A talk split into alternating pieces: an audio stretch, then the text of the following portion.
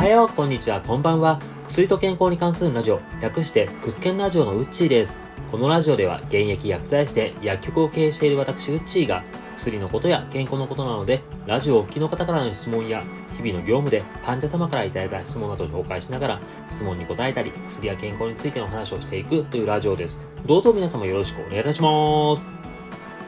通常放送30回目です。番外編を一度挟んでますので、全部で31回目の放送なんですけれども、第何回と番号を振らせていただいているのが、今回で30回目ですので、今回を節目とさせていただければなと思います。私、40回目、50回目と続けていければなと思っております。どうぞ今後ともよろしくお願いいたします。さて、今回の話なんですけども、タイトルを見て、あれなんかいつもと違うなと思うかもしれませんが、今回ちょっとした質問会です。質問といっても、健康とか薬についてというよりも、このラジオというか、ポッドキャストについての質問です。30回目節目の時なんですけども、ちょっといつもと違った思考のことをやってみようかなと思っておりました。なので、健康と関係ないというのもありまして、本日のワンポイントもなしです。ですが、よろしければお聞きいただけると嬉しいです。で、今回の質問なんですけども、同業者である薬剤師の先生方や、あとは薬剤師問わずの友人からよくいただく質問をこの場で話をしようかと思います。それでは今回の質問はこちら。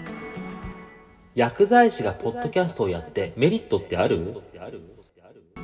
他にもいくつかよく質問いただいたりするんですけども、大体この質問はどんな場でも聞かれます。例えば、薬剤師の勉強会だったりとか、ちょっとした飲み会の場、そういった時でも僕がポッドキャストやってますよという話をすると、大体このことは質問されます。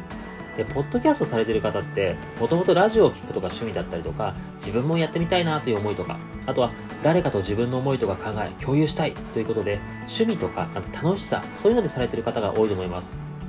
あとは、今後伸びそうなコンテンツだなということで、今のうちから始めておこうといった方も多いんではないかなと。で僕自身もそういったところで配信してるのあるんですけども、それに加えてもう少し違った考えとかで配信してるという面もあります。いろいろな薬剤師の方とかに配信しましょうよ、先生もやりましょうと勧めたりもしてるんですけども、これ僕なりに薬剤師がポッドキャストやることはメリットありますよということで、その点について今回話しておこうかなと思います。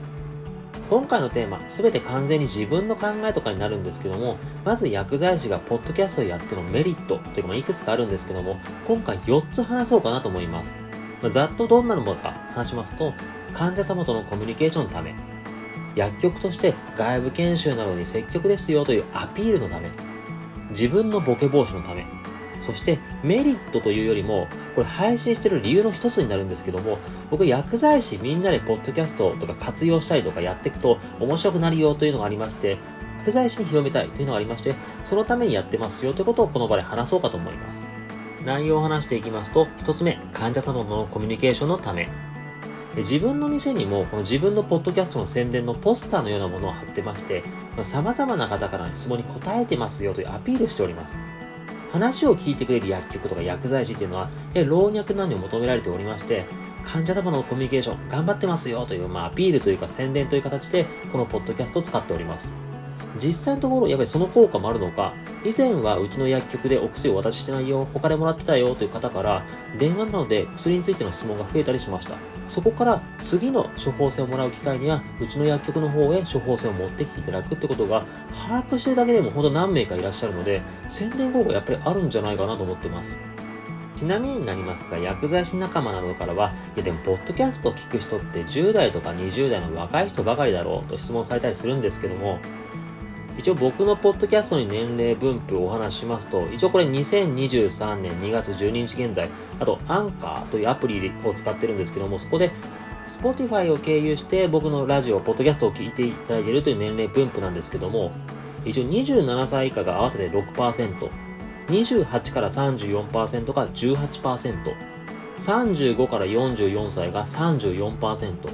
45から59歳が23%、60歳以上が19%、ちなみに男女比としては男性50%、女性43%、その他が7%という形です。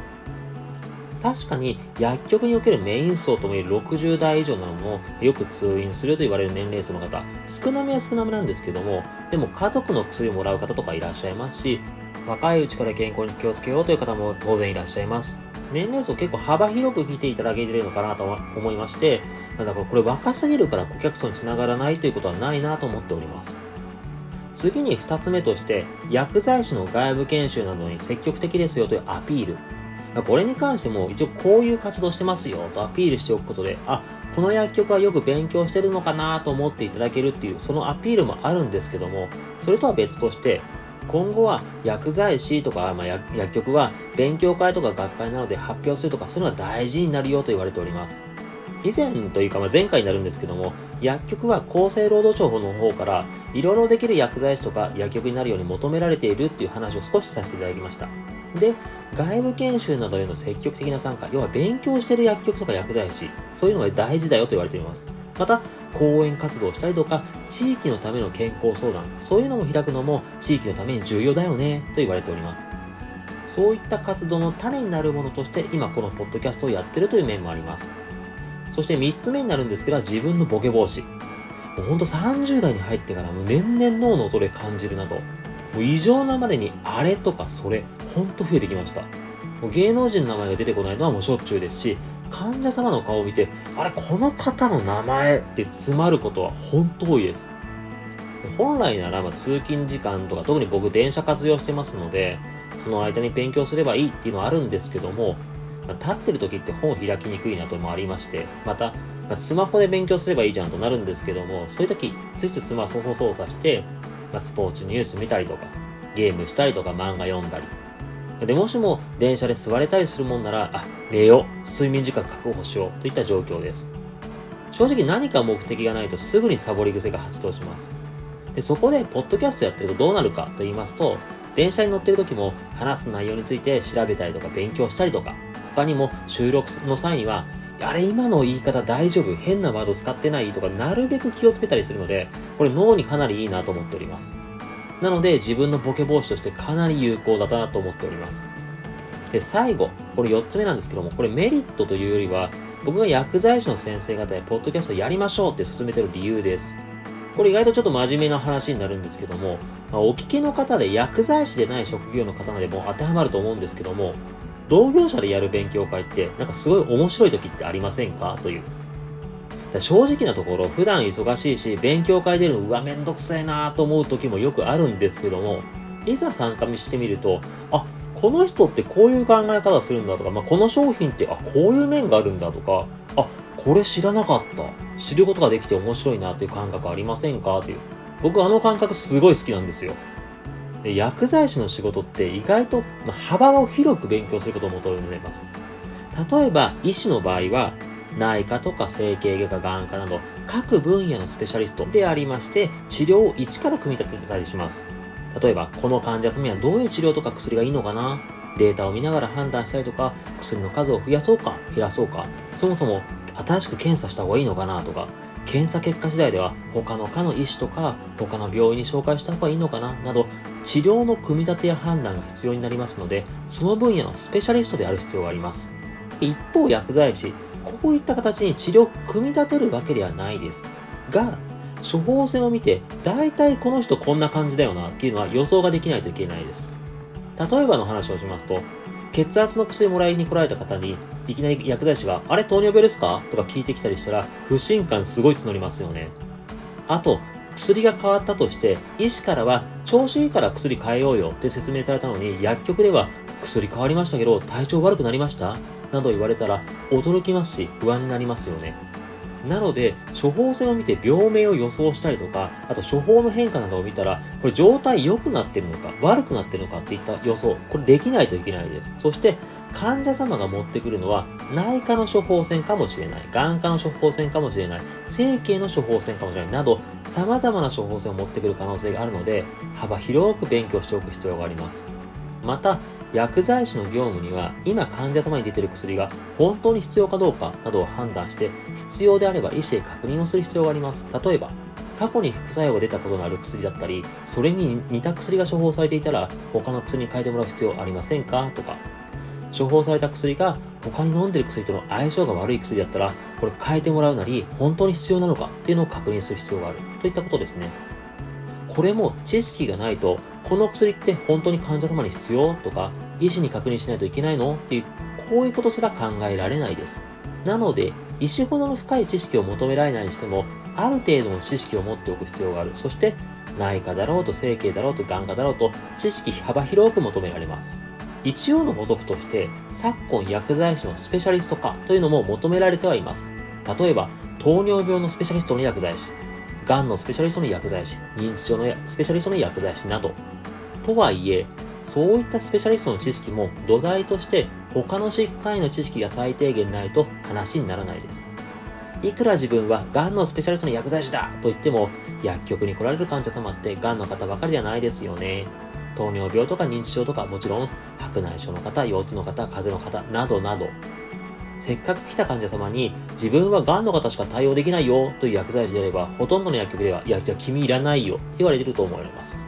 そういうこともありまして、薬剤師って幅広く勉強する必要があります。で、そういった時に、ポッドキャストってすごい便利だと思ってます。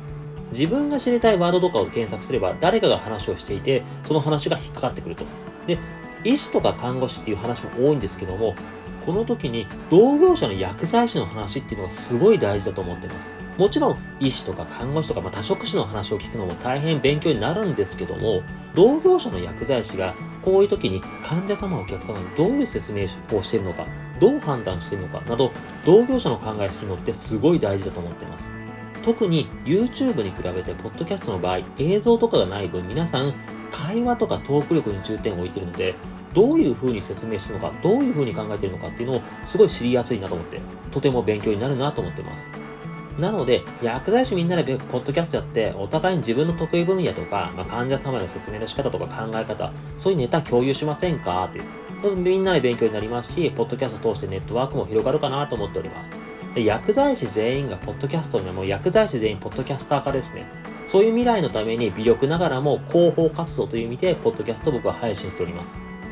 そういった広報という意味もあるんですけども、たまに、ポッドキャストどうやって収録してるの編集してるのっていう質問をいただいたりします。主に、ま、薬剤師の先生ですね。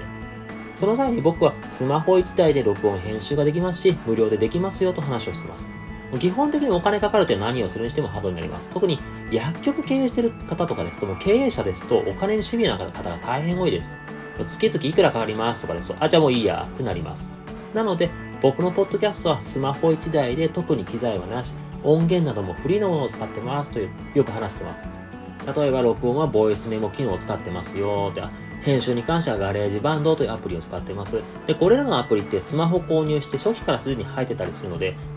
新しくダウンロードする必要もないですよということもアピールしてますし、あと配信はさすがに新たなアプリにダウンロード必要なんですけども、例えば僕使ってるアンカーさんとかであれば、スマホでもパソコンでも、ま編集したり使えますし、Spotify 以外の Amazon Music、Google Podcast、Apple Podcast などへの配信どうやっていいのかっていう誘導もし、なんかわかりやすいかなと思っています。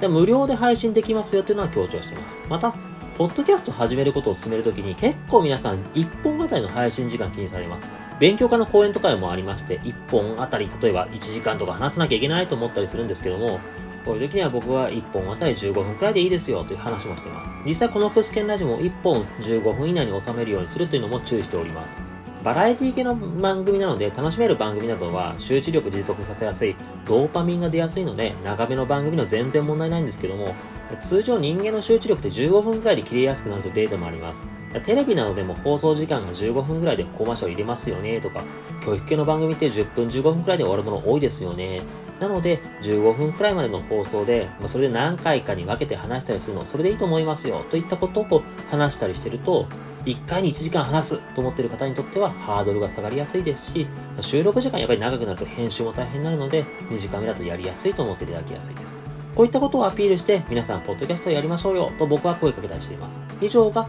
僕の思う薬剤師がポッドキャストをやるメリットについて話をさせていただきました。